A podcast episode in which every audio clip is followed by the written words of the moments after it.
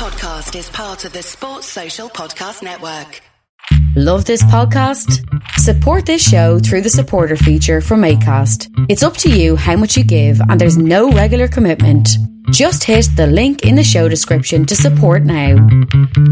The Two Footed Podcast is brought to you by EPLindex.com and our presenting sponsor, Liberty Shield.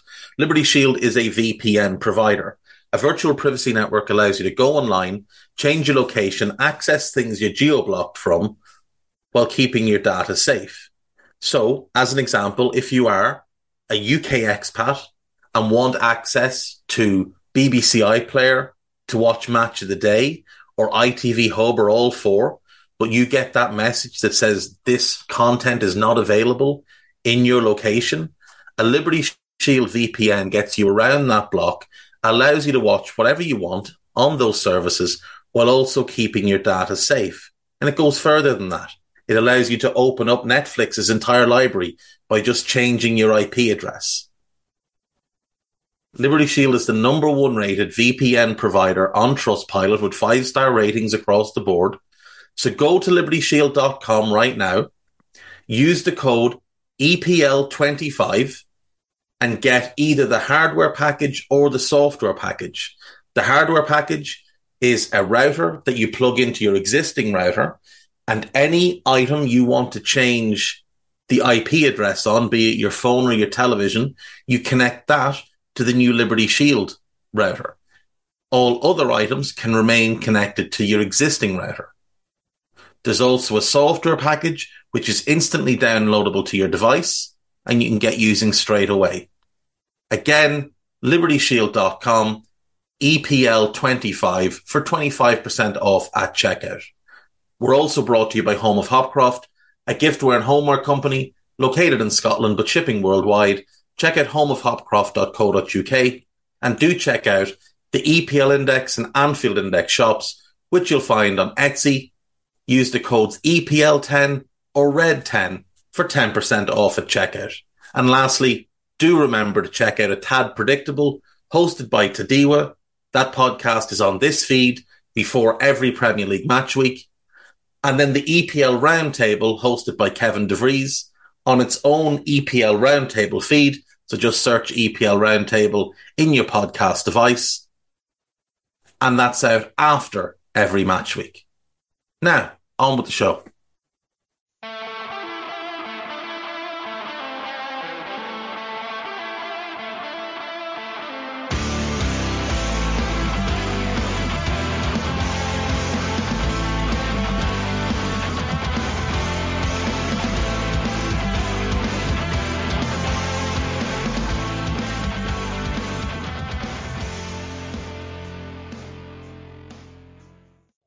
Good, boys and girls? Two Footed Podcast. Today is Thursday.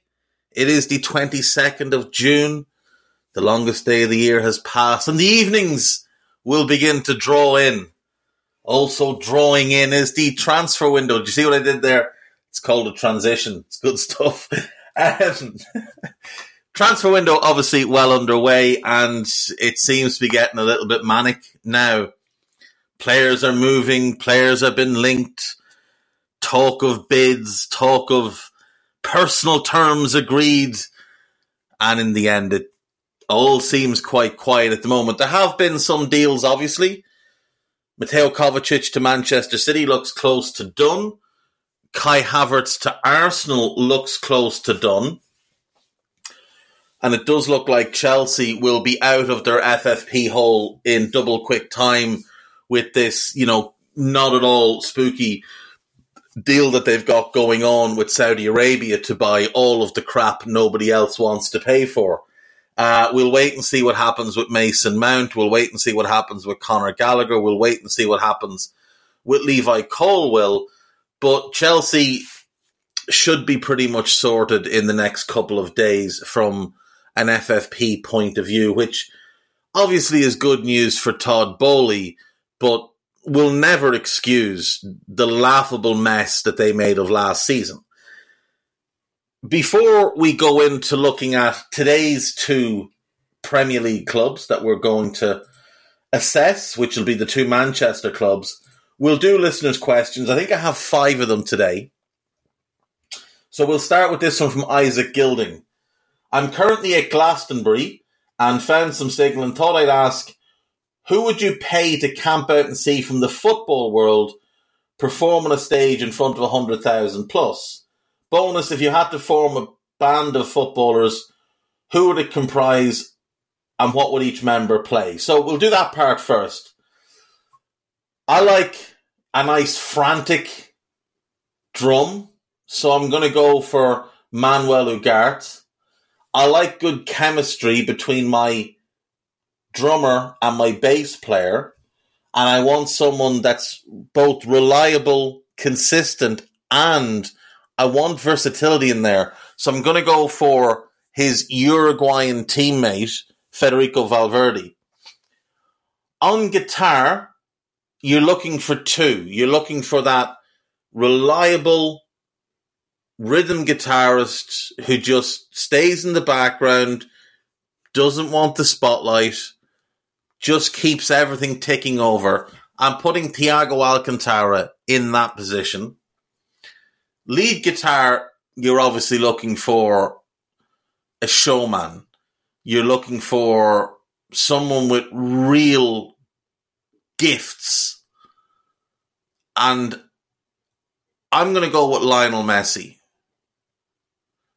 The reason he's not my singer is because I don't think he's an extroverted personality.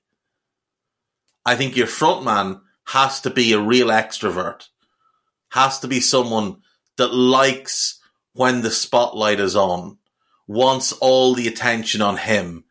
And for that reason, for me, it's got to be Kylian Mbappe, who performs best under the brightest lights, wants those brightest lights, wants to be the focus all the time. So I've got my Uruguayan rhythm section with Ugarte and Valverde. I've got Thiago just making it all work, keeping the groove there. I've got Messi doing rangy solos, and I've got Kylian Mbappe as my frontman. Now, I might also like to have someone on the keyboards here. And again, I'm looking for someone that can keep things ticking over, but then can also add something a little bit special. So I'm going to go with Kevin De Bruyne in that role. Kevin De Bruyne on the keyboards doesn't want the spotlight, doesn't want to be the focus, but can make magic when the moment arises. So he's going to be on keyboards for me. So that's that.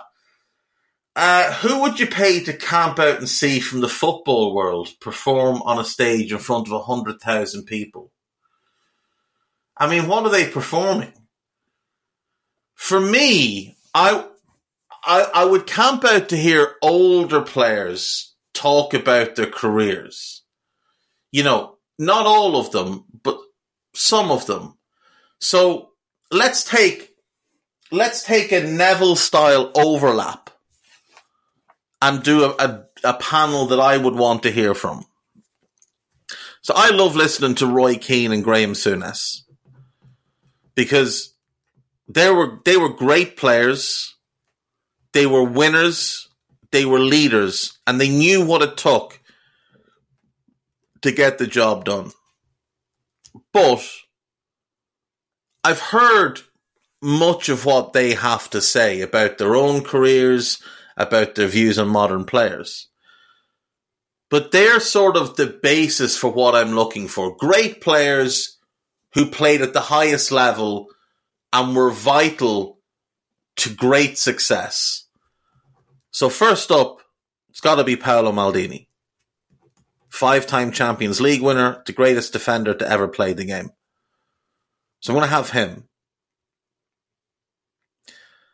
I want chemistry, so I'm going to go for his longtime teammate Franco Baresi because he's always fascinating to listen to. And whenever I hear him talking about the defensive side of the game, he just has such a better insight to the likes of Carragher, who was that blood and thunder type of defender. Franco Baresi can relate more to the modern defender because he was five nine. His game was built on speed, ability, reading the game, technical excellence, and not having to kick people into the stands. I want Javier Zanetti. Also fascinating to listen to.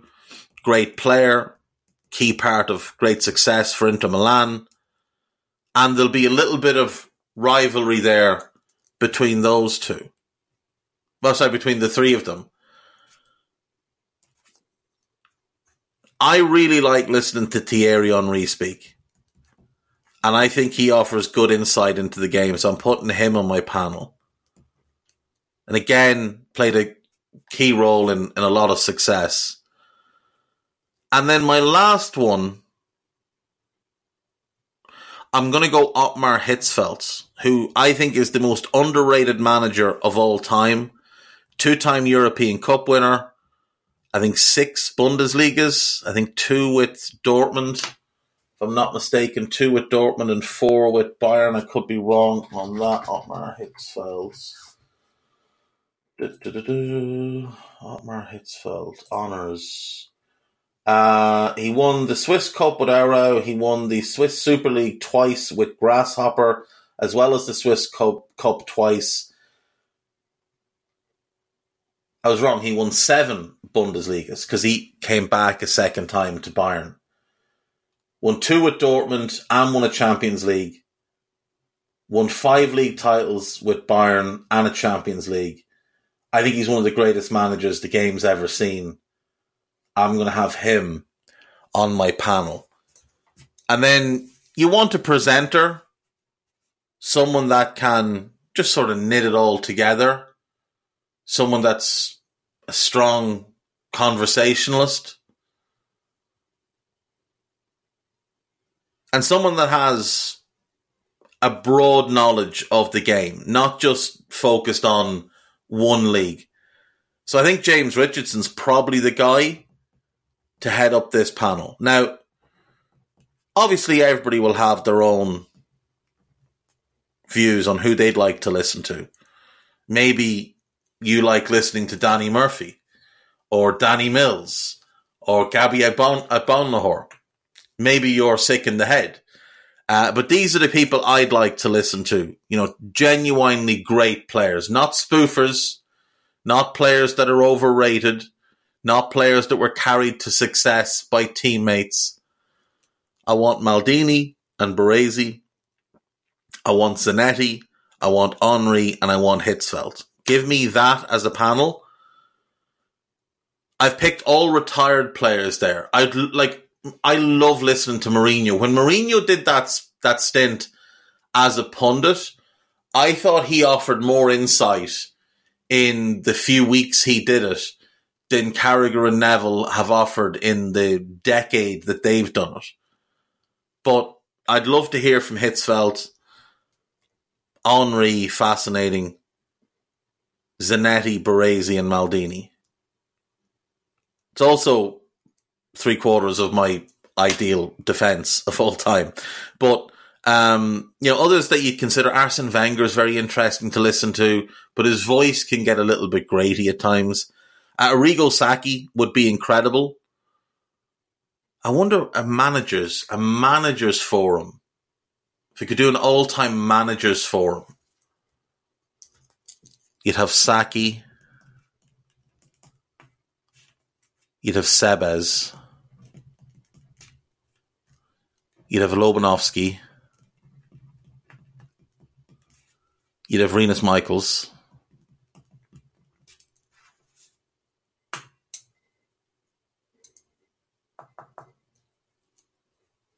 You'd probably have Cruyff. Now, Jimmy Hogan is kind of the godfather of this group. And the lineage goes Hogan to Sebes directly. Then a split where two different managers took what Sebes did and made their own interpretations of it. So Rinus Michels is one, and Lobanovsky's the other. And then people that were hugely influenced directly by both of those, despite one of them not working for one, Sacchi took Lobanovsky's views in the game and tweaked them, obviously, but he was his great inspiration. And then obviously Cruyff was the pupil of Rinus Michels. So if I can get, get Jimmy Hogan in there as well, I go for that six. Hogan, Sebes, Lobanovsky, Rinus Michels, Sacchi, and Cruyff. And I don't need to hear from anybody else because everything we see in the modern game stems from those people. Everything. There's nothing new. There's nothing anyone else has come up with. Not Klopp, not Simeone, not Pep, not Conte, not Mourinho. Everything you see comes from largely Lobanovsky or Rinus Michels, the teachings of those two. And everything before that came from Gustav Sebes, which came originally from Jimmy Hogan.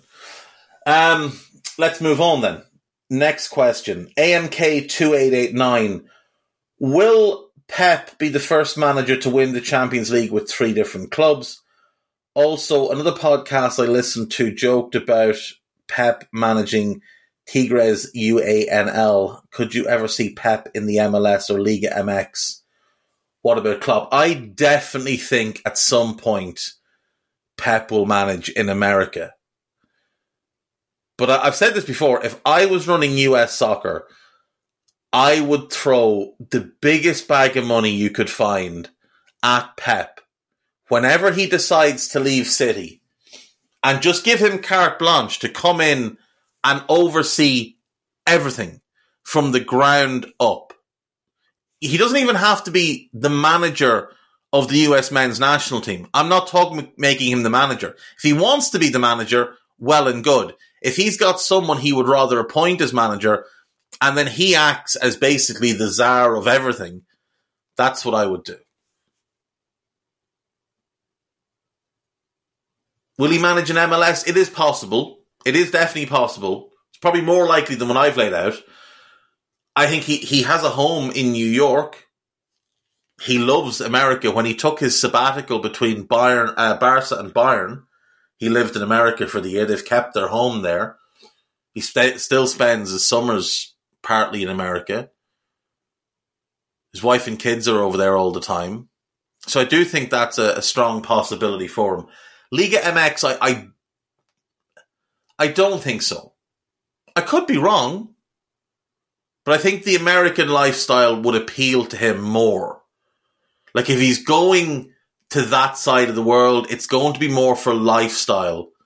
And I think America will offer him more of what he wants than Mexico would. And he speaks great English, so he'd be, you know, he, he'd be absolutely fine, even though Mexico would have the, the language advantage. I think MLS is more likely. Will he be the first manager to win the Champions League? Um, with three clubs. Um,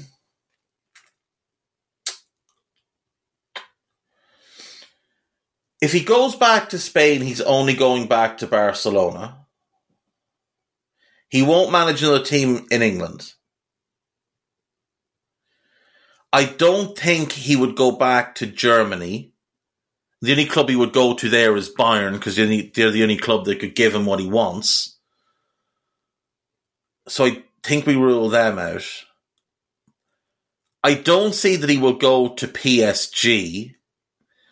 So the only other country he could go to in Europe is Italy. The Milan job and the Juve job are the two I would imagine would appeal to him if their finances were straight. Now, Milan's are a mess, Inter's are a mess, and Juve's are a mess. So I don't know that he'll ever go to Serie A. Certainly not in the next 10 years, I don't think.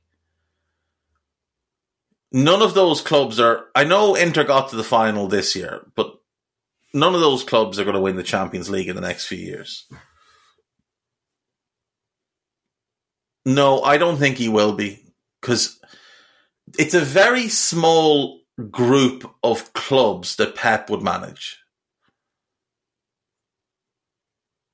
A very, very small group. And I think once he's been to a country, he's not going to go back there and manage a different club. Like, I don't see that he'd go to. I don't see that he'd go back to Barcelona. Let's say he went back to Barcelona in two years. I don't think he'd ever come back to England then after that and manage Chelsea, for example. So, no, I don't think so. I think the only clubs he would manage in Europe after City would be Barca, Juve, or Milan. And obviously, Barca wouldn't be a third club because he's been there and won it already. I don't think he'd go back to Bayern. I could be wrong. Maybe he'd look at it, at, look at it as unfinished business. He didn't win a Champions League there. So maybe he would go back to Bayern. Bayern would be his only real chance. I just don't. I don't even know if Bayern would want to go there again because it wasn't always easy with him. There was a lot of arguments and distrust between him and some of the hierarchy. Now that hierarchy is largely gone, so maybe if he went back to Bayern, I, I would back him to win a European Cup, hundred percent. If he went there for three years, I, I think he would win a European Cup. But I don't think he will. I think he'll probably. I think he'll probably stay at City two more years, maybe then take a year off, and then either go to Barca or potentially take a national team job. Meh. Uh, Rick M. Should Boston trade Jaylen Brown, and do you think they will? This is tough. Now, when you asked this question, the Celtics hadn't even been linked with the trade for Kristaps Porzingis, which is now finalized. So they've brought in Kristaps Porzingis. They've sent out Marcus Smart, Danilo Gallinari, Mike Muscala. They've somehow managed to wrangle two first round picks out of this as well, which is genuinely incredible. Um, I don't know who you trade him for. I don't know what you trade him for. He's a difficult piece to move because he's got a year left in his contract and he's due a supermax. But he's not a supermax caliber player. Like Jaylen Brown is not one of the 15 best players in the NBA. I know he was all NBA this past season. That was largely because other players missed too many games and weren't considered. He's a very good player. He's probably top top 25 to 30 in the NBA. But I don't think he's a supermax caliber player. you're going to have to give Jayson Tatum the Supermax the following year. He is a Supermax caliber player. I really do like the idea of Derrick White or Malcolm Brogdon at the one, Jaylen Brown at the two, Tatum at the three, and then Rob Williams and Porzingis as your bigs with Al Horford as the backup. If they keep Grant Williams, then he's sort of your swingman between three and four and you'd have whichever of Brogdon or White isn't starting as your backup guard. That's a really, really, really strong group. Like that's as good a not uh, it an eight man rotation? That's an eight man rotation. That's as good an eight man rotation as anyone in the NBA have if they're all fit. But they've got injury issues with Brogdon, they've got injury issues with Porzingis, they've got injury issues with Rob Williams, and Al Horford is now 38 years of age or something approaching that. So do they try and trade Brown and get a package? That's hard. You'd be looking for a couple of young players and a couple of draft picks. But the team giving that up would have to be certain that he was going to resign there. Do you try and trade him for a star? Again, that's tough because the team getting him has to be certain that he's going to stay. So you could say to Portland, we'll give you Jaylen Brown and next year's Golden State Warriors first that they've just gotten from Memphis for Dame. And that's the deal. And maybe the red, uh, the Celtics have to throw in a bit of salary filler. Um, but why would Portland do that? They're not certain that he's going to re-sign there.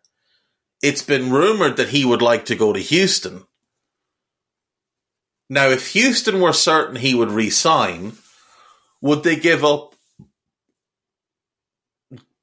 Jalen Green, the number four pick in this year's draft, and maybe Tari Eason? I mean, that's a fair package for Jaylen Brown, but they'd have to be certain, like absolutely certain, he was going to stay.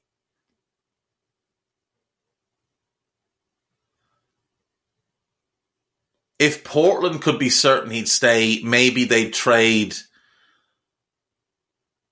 Simons, the number three pick in this year's draft, and whatever it would take to fill out the salary. Maybe, maybe they re-sign one of the wings they got, Kevin Knox, maybe, and he's included in a sign and trade.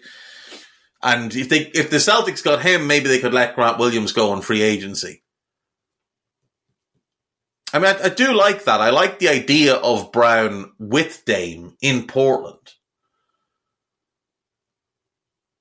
If Houston did it, I would view it as a little bit foolish because unless they're certain they're also getting James Harden in free agency, and then they've got Harden and Brown, I mean, if you've got Brown as your only good player plus a bunch of kids, that that's not something that's going to work for you. My preferred trade for Houston, if they get James Harden, is Karl-Anthony Towns um, for four Jabari Smith, maybe Josh Christopher or Tari Eason, and some salary fill, whatever. But if they've got cap room that they can take him into. I think they've got 60 plus million. So if Harden comes in at, I don't know, maybe 40, he's probably going to command more. But if it's 40, they'd only need to find, I think, 12 million in salary cap matching for Towns because they could take the rest of his contract into their remaining cap space. Harden and Towns together would be good. They wouldn't play any defense, but they'd score a ton uh, and they could keep Green that way. I don't know, is the honest answer. It's really tough. I wouldn't want to pay him that contract, but I don't know who you trade him for. The one that has stood out to me as a deal they could make is the Hawks. I don't know how this would work. Let me get the trade machine up. NBA trade machine. So, the player I would want back is DeJounte Murray. Because if I get DeJounte Murray, I now have a long term point guard that I can rely on and build around. Now he's not and he's not going to be ball dominant. He's just a guy who gets you into your sets, can score, plays great defense. So Boston, Atlanta. Right. So Jaylen Brown going back the other way would need to be Murray. Onyeka Okongwu. Because then you've got your long term Al Horford successor and there's there need to be one more player in that. Maybe someone like AJ Griffin, maybe maybe DeAndre Hunter. DeAndre Hunter might make sense because then you can let Grant Williams go. Now Hunter's going to be going into a new contract this year as well, so he's poison pilled. Um, we need to find a little bit of cap matching here. Peyton Pritchard.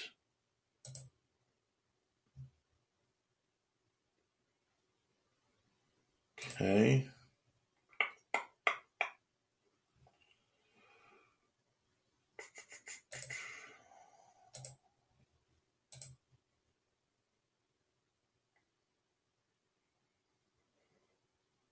That's not going to work.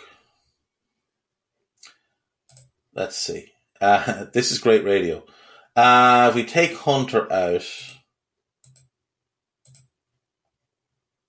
we include Peyton Pritchard. Okay, the Hawks need to send out one more piece. Maybe him. Right. We can make it work with DeJounte Murray, Onyeka Okongwu, and um, and Jackson for Jaylen Brown and Peyton Pritchard. You put Jaylen Brown with Trae Young. They'd still have DeAndre Hunter, so they still have their three. John Collins will probably get moved, but they'd still have him at the four and they'd have Clint Capela at the five. And now the Celtics would have Murray at the one, Derrick White at the two, where he's probably more comfortable. Those two played together in San Antonio and were good together. And you'd have Malcolm Brogdon as the backup. You'd have Tatum at the three, Robert Williams at the four, Porzingis at the five, Okongwu, Al Horford, and Johnson as depth from five through three. That's that's a trade I do like, and I think there's nobody there that that either side couldn't lose. It makes the Celtics deeper it makes the Hawks better. I think the Celtics would rather pay DeJounte Murray what will be his max when he's up than they would Jaylen Brown, who'll earn probably 20 million more than, than, than Murray a year. I like that deal. I do like that deal. And Jaylen Brown, if I'm not mistaken, is from Atlanta. So he might be happy to go home. He is. He's well. He's from Marietta, but yeah, he might be happy to go home, play closer to his family. So he might be willing to re-sign there long term. Um, yeah. So there's that. Okay, moving on. Uh, that took much longer than I thought it would. Um, moving on quickly. Mikhail Campbell. Question for the pod: Should the fans of the German national team be concerned about the decline of the team? What needs to happen for them to improve so that they can, at the very least, have a respectable Euros next year? Is the current German team worse or as bad as the Euro 2000 version? I don't think it's as bad. I don't think it's as bad. I think there's there's quite a bit of talent actually floating around. There's just a couple of areas in which they're lacking in really elite level talent. One is they don't have a number nine that they can really lean into. Um, they've got talented wingers in Leroy Sané and Serge Gnabry who haven't lived up to the billing in the last couple of years. They've just sort of, I don't want to say stagnated, but stagnated is probably the way They didn't like playing under Julian Nagelsmann. That's pretty clear. Um, but if we start at the back and work our way out, Marc Andre Ter Stegen is still only 31 and he is back to something resembling his best. And he should be the number one goalkeeper moving forward. David Raum is only 25 and he's a really good left back. Robin Gosens is 28, another good left back. I don't see a really strong. And Luca Netz is going to be outstanding at left back. I don't see a great option at right back. I see some really good young centre backs. So Bella Kotchap is obviously one. I think he's got a big, big future ahead. Malik Thiaw of AC Milan is another. Nico Schlotterbeck is only 23. Joshua, uh, Joshua Vagnoman at Stuttgart is another who I think has big potential. Yann Aurel Bisseck, I think, is going to be a top, top player in years to come. Now, if I'm not mistaken, he's on the brink of a move somewhere. Where did I read he was on the way to? Is it Inter Milan? I think it's Inter Milan. Keep an eye on him. Six five, quick, comfortable on the ball. I think he's going to be outstanding down the line. So at centre back, I think they're in fairly good nick. At left back, I think they're in good nick. The issue I have is I don't see a right back who's really going to stand out over the next couple of years. In central midfield, you've got Kimmich, you've got Goretzka, You've got Gundogan, you've got Emre Can, but they're all 28 and above.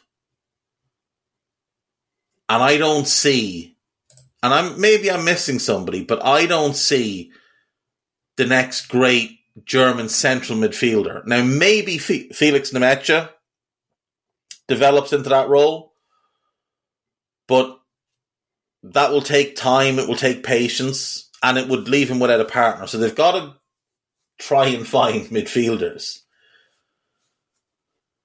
I everybody knows I'm a big fan of Kai Havertz. I think Florian Wirtz and Jamal Musiala are the two most talented German players I've seen since you know the nineties. So maybe Havertz does need to be their nine long term and they need to find a way to build around Musiala and Wirtz. My guess is Wirtz as a 10, Musiala as a wide player, with them having the ability to interchange because that, that wide side will play narrower than the other side. I think Leroy Sané is the best bet on the other side to get real width. Now you've got Kevin Schade, you've got Adeyemi, you've got Moukoko all hugely talented, but all slightly better as wide forwards more so than out and out number nines. So the question will be what number nine is going to develop? Who's going to score the goals? And who's going to play in midfield? Right back, you can probably patch it together you probably don't need to have too big a conversation about it. You can take someone and play them at right back, but central midfield and goals is the big, the big doubt I would have. I don't think it's nearly as bad a situation as it was 23 years ago. I also think they've got an outstanding manager. I'm just not sure he's best suited to international football. Like he hasn't done a great job with the German team. He was unbelievably good with Bayern. I'm not sure he's I'm not sure he's suited to the international game right now. Um, moving on. I think I have one more. Let me just check. If not, we'll be able to go to break. I do, I do, I do. Okay, this one was from Lloyd. I get the feeling that this transfer window has the journals running in circles with false info because clubs across the board have decided to play their cards close to their chests. All clubs bar Arsenal appear to be playing their cards close to their chests. All clubs bar Arsenal. Arsenal want everybody to know what they're doing. Absolutely everybody to know what they're doing. And it also wouldn't be surprising to me if Arsenal are also leaking information of other teams' interest in their players, so that when they the players that they want to buy, I should say, so that when they overpay, they can say, "Oh, well, it was because we had to beat off, you know, such and such interest from that club over there." Like with Kai Havertz, they're overpaying for Kai based on the last few seasons at Chelsea, but it's been in the media that you know Bayern and Real were interested. So I think that's come probably from Arsenal. Um, but yeah, I do think more and more clubs are working quietly behind the scenes. I also think a lot of clubs are doing something Liverpool did for a couple of years under Michael Edwards, where they're actually going in so many different directions as a little bit of misdirection. Like they're talking to three and four players for one position when they have a very clear idea of who they want and what the pecking order will be, but they might make it more obvious that, say, option number four is someone they're talking to. So yeah, I I do think the clubs are getting a little bit smarter now with these things. Uh, we'll take a break, and when we come back, we'll run through Man City and Manchester United. Not a whole lot for City to do. In fairness, they want to travel.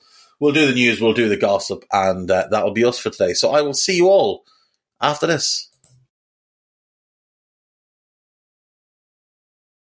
Right, welcome back. So Manchester City up first. Now, I said before the break, City don't have a lot to do. They might actually have a fair bit to do because there's rumours linking a lot of their players with moves away. So, start out with the goalkeeper situation. I don't think they need to do anything in that regard. Ederson is clearly their number one. They're clearly quite happy with him. Stefan Ortega did okay when he was called upon last season and they've re-upped Scott Carson for another year, so he's their number three. I assume Zack Steffen will be sold. I, I just I I'm guessing that's what happens this summer. He'll be a good goalkeeper for somebody in the championship. Defensively, they've moved to this back three that a lot of clubs are playing. There's been talk of Kyle Walker moving on. Now he is out of contract next summer so it wouldn't surprise me if they do move him on. Then they'll have John Stones and Manuel Akanji in that right centre back role. You'd have Ruben Dias and Aymeric Laporte in that middle centre back role. And then Nathan Aké and potentially Josko Gvardiol, who has been linked in that left side centre back role. Now, if they don't buy Gvardiol, Laporte can play there. They can also play Akanji in that role. But I'd love to see them give Callum Doyle an opportunity, the young centre back who spent last season with Coventry. I think that could be quite interesting. I think he's hugely talented. And I was very impressed with what I saw of him with Coventry last year. Now, they've got another outstanding young centre back who I think impressed everybody on loan with Burnley last year in Taylor Harwood Bellis. And I'll be curious to see if he gets much opportunity moving forward.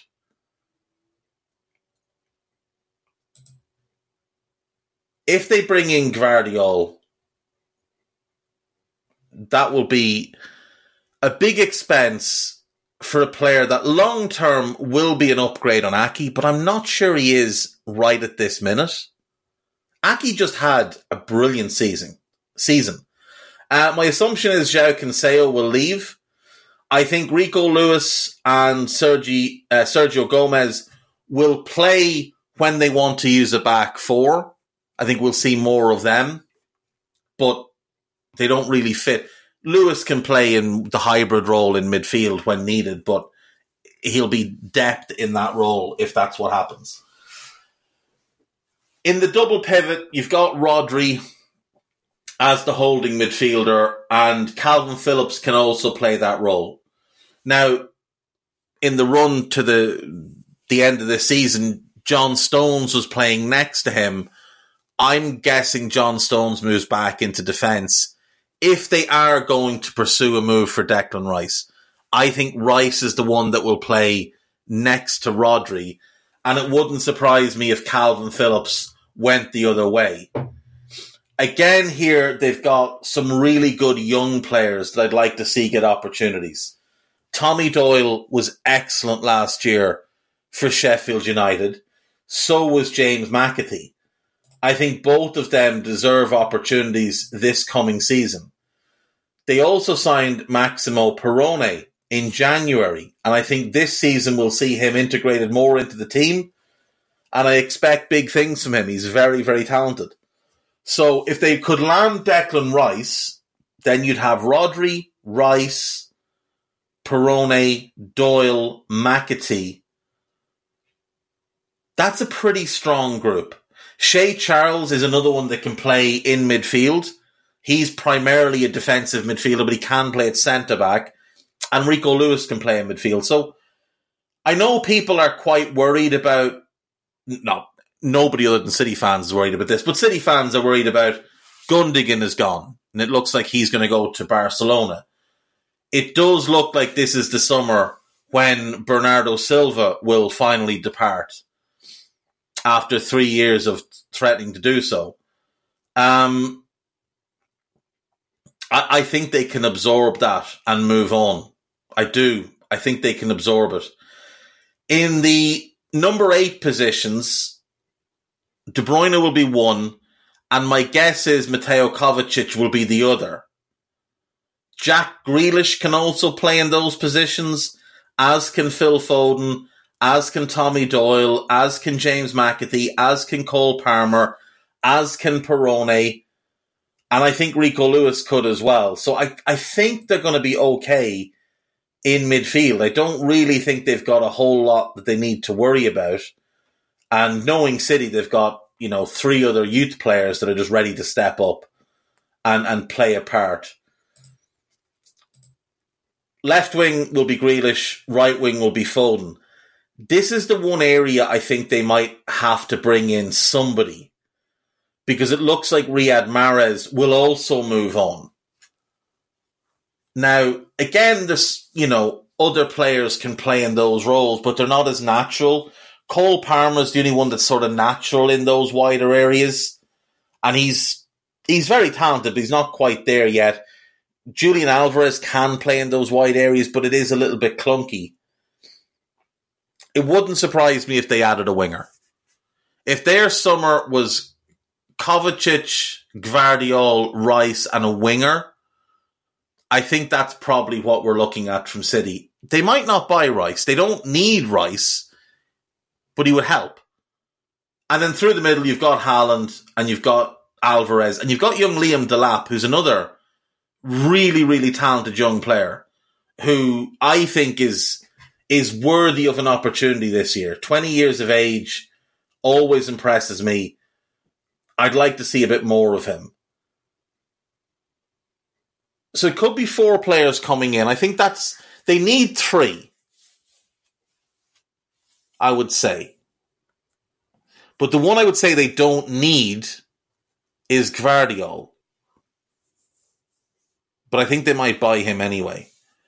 I think if they don't buy Rice, I mean, they don't need Rice either, really, because they could just use Rice there, or use Stones there, use Calvin Phillips there, uh, give Tommy Doyle and McAtee an opportunity, give Perrone an opportunity. They don't actually need Declan Rice. The only thing City really need is a bit of wing depth. If um, Bernardo and Mahrez leave, but they've got so many great young players coming out of their academy that they're in a really strong position. They really are in a strong position. Now, obviously, they've just won a treble. So, realistically, anything next season, bar a treble, is a step backwards. But I don't expect them to repeat as European Cup cha- uh, European Cup winners, but it is very possible. It's just I don't expect anybody to repeat as European Cup winners. I do think they'll win the Premier League again, though, which you know no one's done it four times in a row. It would be it would be an incredible achievement, even with the asterisks that would go next to it. Um, yeah, I'd really like to see some of these young players: Callum Doyle, Tommy Doyle, James McAtee, Taylor Her- Harwood Bellis. Um, Liam Delap. I'd like to see them get get opportunities and and Maximo Perrone as well. And in all likelihood, they'll also have one or two more young players coming in that you know Pep might take a shine to. Um, all things considered, they're in the best shape of anybody. So you know they can move into the summer knowing that in all likelihood they win the Premier League next season again. And while that's not it's not going to get them too excited because you know they've won the last three in a row. That is still obviously a very successful season. Um, Manchester United, they have, I think they have a lot to do, to be honest. I think their squad's a bit of a mess. I really do. I think it's a bit of a mess. I think they need a new starting goalkeeper because I think they have to let De Gea go. I think I know he won the Golden Gloves. I don't care. He did not have a good season. I think they need to buy a new starting goalkeeper. And I think they need a new backup goalkeeper as well. Because the only other goalkeeper they have under, well, they, they have Dean Henderson, but he wants to leave. They've got Tom Heaton, who at this point is a third keeper and nothing else. So I think they need two goalkeepers. At centre back, they're being heavily linked with centre backs. Axel Disasi's the one looking most likely. Now that might just be his agent talking it up. But I mean it's it's a very odd collective of of central defenders. You've got Harry Maguire, who's not very good. You've got Eric Bailly, who spent the year on loan, Phil Jones, who's le- who's leaving, Victor Lindelof, who's pretty good, but not good enough to be a starter. You've got Lisandro Martinez, who, by the way, played far less than people made out last season when they were trying to talk him up as some sort of footballer of the year contender. Uh, you've got Rafael Varane, who's comfortably their best defender. I think they need one more centre back. I, I I look. I'd be looking for someone to partner Varane, and I'd look to move Martinez somewhere else. Maybe left back, maybe in, into midfield.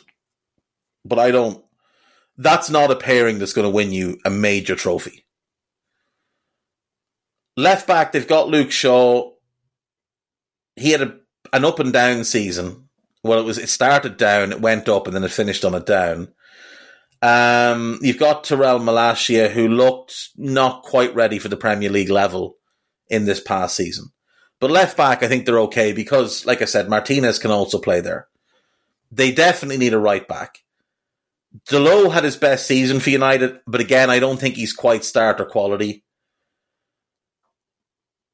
Wan Bissaka had something of a resurgence but I'd be looking to move him on, try and sell high, even 15 million, because I just don't think he's good enough for a club at that level. So, two goalkeepers, a centre back, and a right back. And I would say you need three of those four to be starters, but they'll probably live with a backup centre back. Maybe maybe Disasi comes in and rotates with Varane next to Martinez and Lindelof is the backup to him. It's a little bit odd, but I think that's what they might go with. In midfield, obviously Casemiro had a pretty good first season, but did get suspended quite a bit. Um, scored us some big goals, had some big, big performances for them. But there was notable slips in some of his defensive work. The partner next to him is vital. So in some games they played Eriksen, in some games they played Fred, in some games they played McTominay. One thing they have to do is get a backup for Casemiro. So it's a backup slash successor for Casemiro is something they should be targeting. And then I think they need a partner for him because I don't think you can rely on Eriksen game in, game out. Now they are been linked with Mason Mount. Now he's not a partner for him, but I do wonder if the plan is Casemiro as a six, Bruno and Mount as eights, which personally I think is horrible, but I wouldn't be surprised. Eriksen would then be a backup. I think Fred might stick around. I think one of Fred and McTominay leaves this summer, and if I was them, I'd rather keep Fred because I know Fred and Casemiro work together. So you'd probably look to sell McTominay. I don't think that midfield gets you where you want to go, though. I imagine Donny van de Beek probably forces his way out as well because he's got to be sick and tired of sitting and watching football as he has done for two years now. In attack, Rashford on the left. Garnacho is his backup.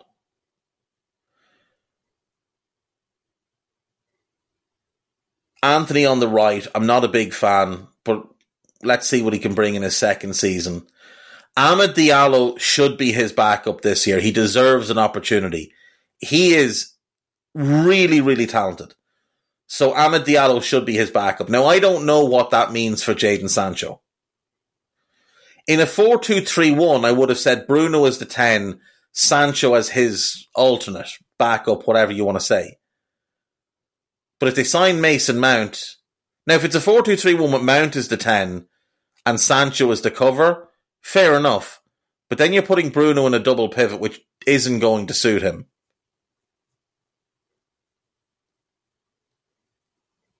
They need a striker. They badly need a striker. They had Wout Weghorst, who I like. I do like Wout Weghorst, but he's not a United caliber player. He is a Burnley caliber player.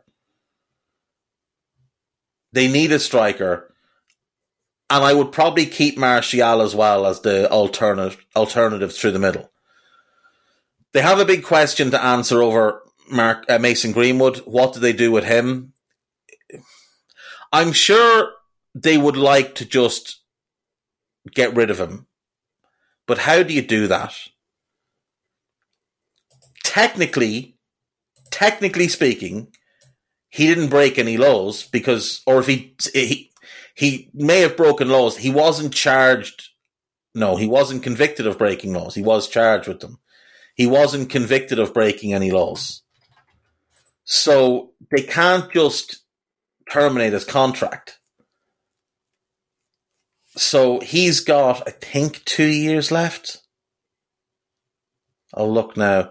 I think he's got two years left in his contract. I don't know what you do with him. You can't play him. You just cannot play him. Do you try and loan him? Yeah, he's got two years left and the club have an option for a year. If I was them, I'd be telling them now, buddy, we're not taking that offer up. Uh, you go and find yourself a loan wherever, maybe learn Saudi Arabian or something. Um, that would just be Arabic, wouldn't be Saudi Arabian. Maybe I don't know. Maybe there's a specific dialect. Either way, I, I would be saying goodbye to him as quickly as possible because it's just deplorable what he did. Um, striker, one in midfield. It wouldn't be Mount for me. I think it will be Mount for them. I'd be looking for more of a box to box type, and I need a Casemiro backup. So I'm actually looking for two in midfield, one up front a starting right back, start starting centre back, and two goalkeepers, including a starter. That's a lot. Like that is a lot, and I don't think that even gets you to being a title contender. Because, like I said, I don't think you're winning a title with Martinez. I don't think you're winning a title with Antony in your team. I don't think you're winning a title with that midfield. Starting striker, starting midfielder, starting centre back, starting right back, starting goalkeeper. That's five starters and two squad players, one in midfield and a goalkeeper. That's seven players. That's a lot, but this squad is a mess. Like how this squad was put together with the amount of money they have spent is genuinely a staggering thing. This is an example of how not to spend money. Like it, it just beggars belief. You go through summer by summer, and the money they've spent and the players they brought in, And it is just incredible. Like last season, they spent 200 million. They were nothing more than mediocre. The season before, they spent 150 million and they were nothing more than mediocre. The season before that, to be fair, they only spent 100 million. And they finished second. Now, that was largely because Liverpool got everybody injured, but still, they finished second. Uh, the season before that, they spent a hundred and what did Bruno cost in the end? Was it 55? 80, 130, 140. They spent about 190 million and they were fairly average. Uh, 18, 19, they didn't spend much. They spent 50 million, but they were fairly average. 17, 18 spent bags of money, just threw cash around and finished second under Mourinho. 16, 17, tenors everywhere. Money going left and right. Another 150 million or so spent, uh, including the massive waste of money that was Paul Pogba. Uh, 15, 16, Memphis Depay, Darmian, Schweinsteiger, Schneiderlin, Anthony Martial. Loads of money for that period. Loads of money. Did any of them work out? Did any of those signings work out? Flop, flop, flop, flop. All flops. Not one of those signings worked out. That was Louis Van Gaal's second year. Louis Van Gaal's first year, Ander Herrera, to be fair, was a good signing. Luke Shaw is still there. He's had one and a half good seasons in the nine years he's been there. Uh, Vanja Milinkovic Savic never got an opportunity. Marcos Rojo was a disaster. Di Maria was a disaster. Daley Blind was pretty good, to be fair to him. Um, but they spent a ball of money and it didn't work. Um, they did finish fourth, in fairness, but like it's not very impressive. And then the 13 14 season, um, Fellaini didn't work out. Juan Mata was there a long time, but didn't really work out. Uh, 60 odd million, and um, Moyes was sacked in in April and they finished seventh. That's since Ferguson left. They have spent so much money since he left. And like their best league performance is the 17 18 season under Mourinho, where they finished second, but they're 18 points off the title. So, sorry, sorry, 19 points off the title. That's their best league season since Ferguson resigned, or retired rather, is to finish 19 points off the top.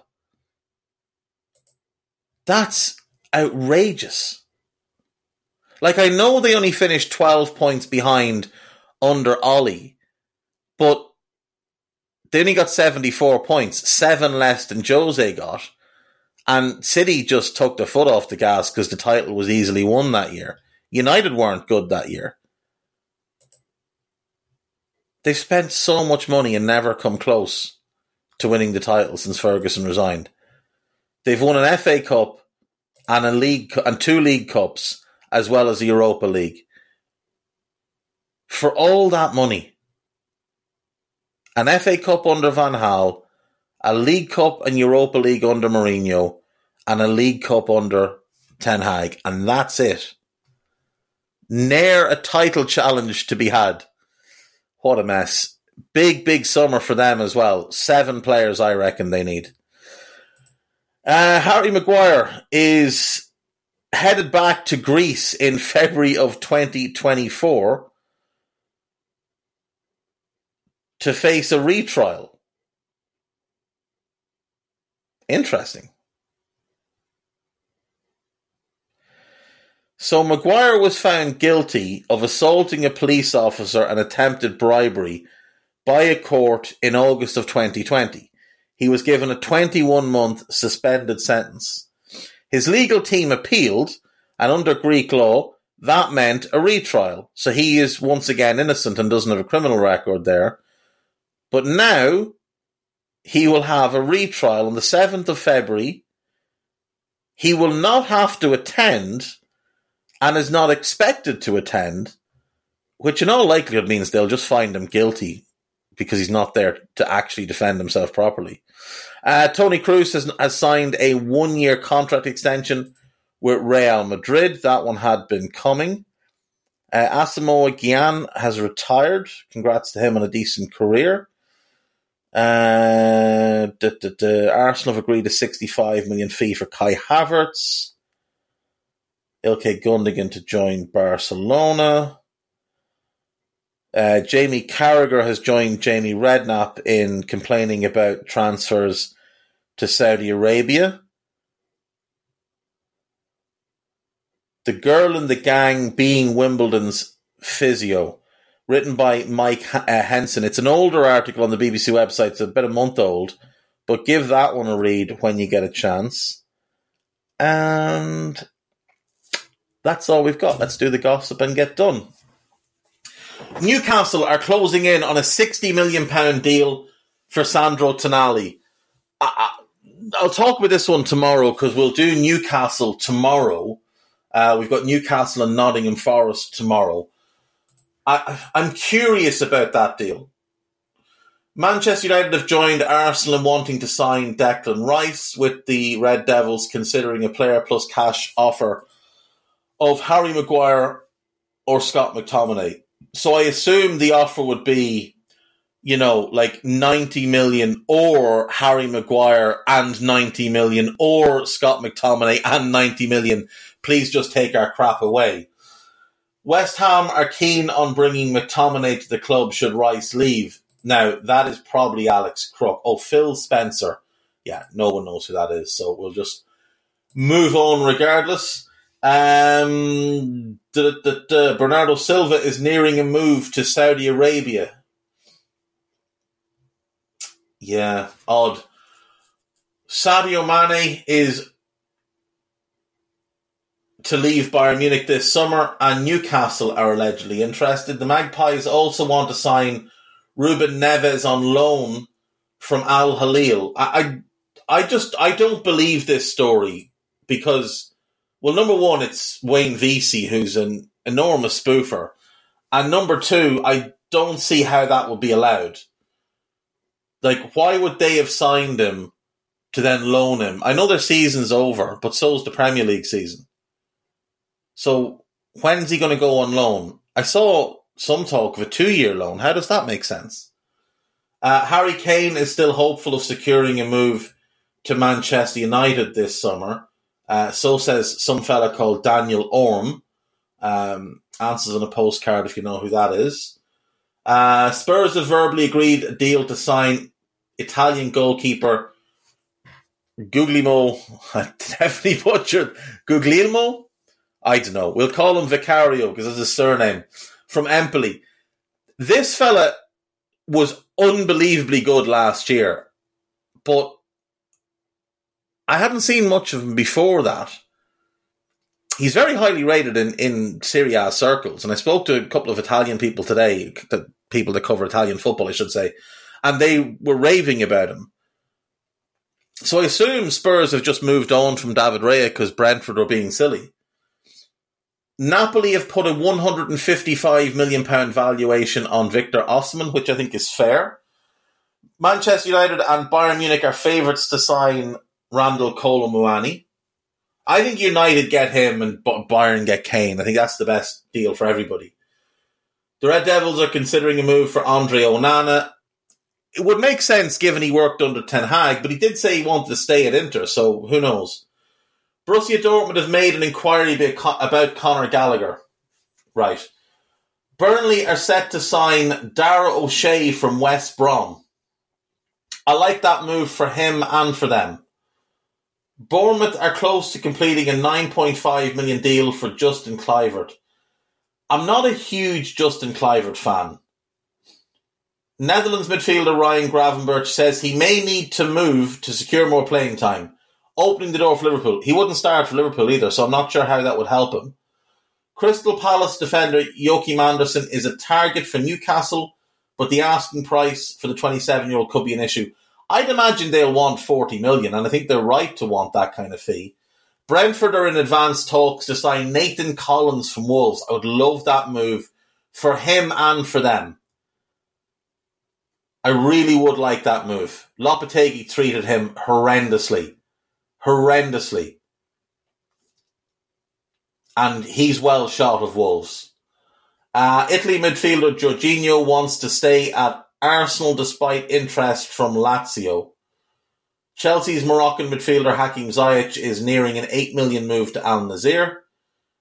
Callum Hudson Odoi could also be leaving for Saudi Arabia. Now he's 22. If he goes to Saudi Arabia, that's a horrendous sign of what he wants from his career at 22. Uh, former interim Southampton manager Ruben Selles has agreed to take over as boss of Reading, who were relegated from the Championship last season. So that just compounds how bad that decision was by Southampton. They appointed him in February in the Premier League, and the only job he can get now is League One. Not even a championship job, a League One job. West Ham are on the verge of appointing Tim Steidten as their new technical director. Uh, right, that is everything today, folks. Thank you as always for listening. I will see you tomorrow. Take care of yourselves. Bye bye.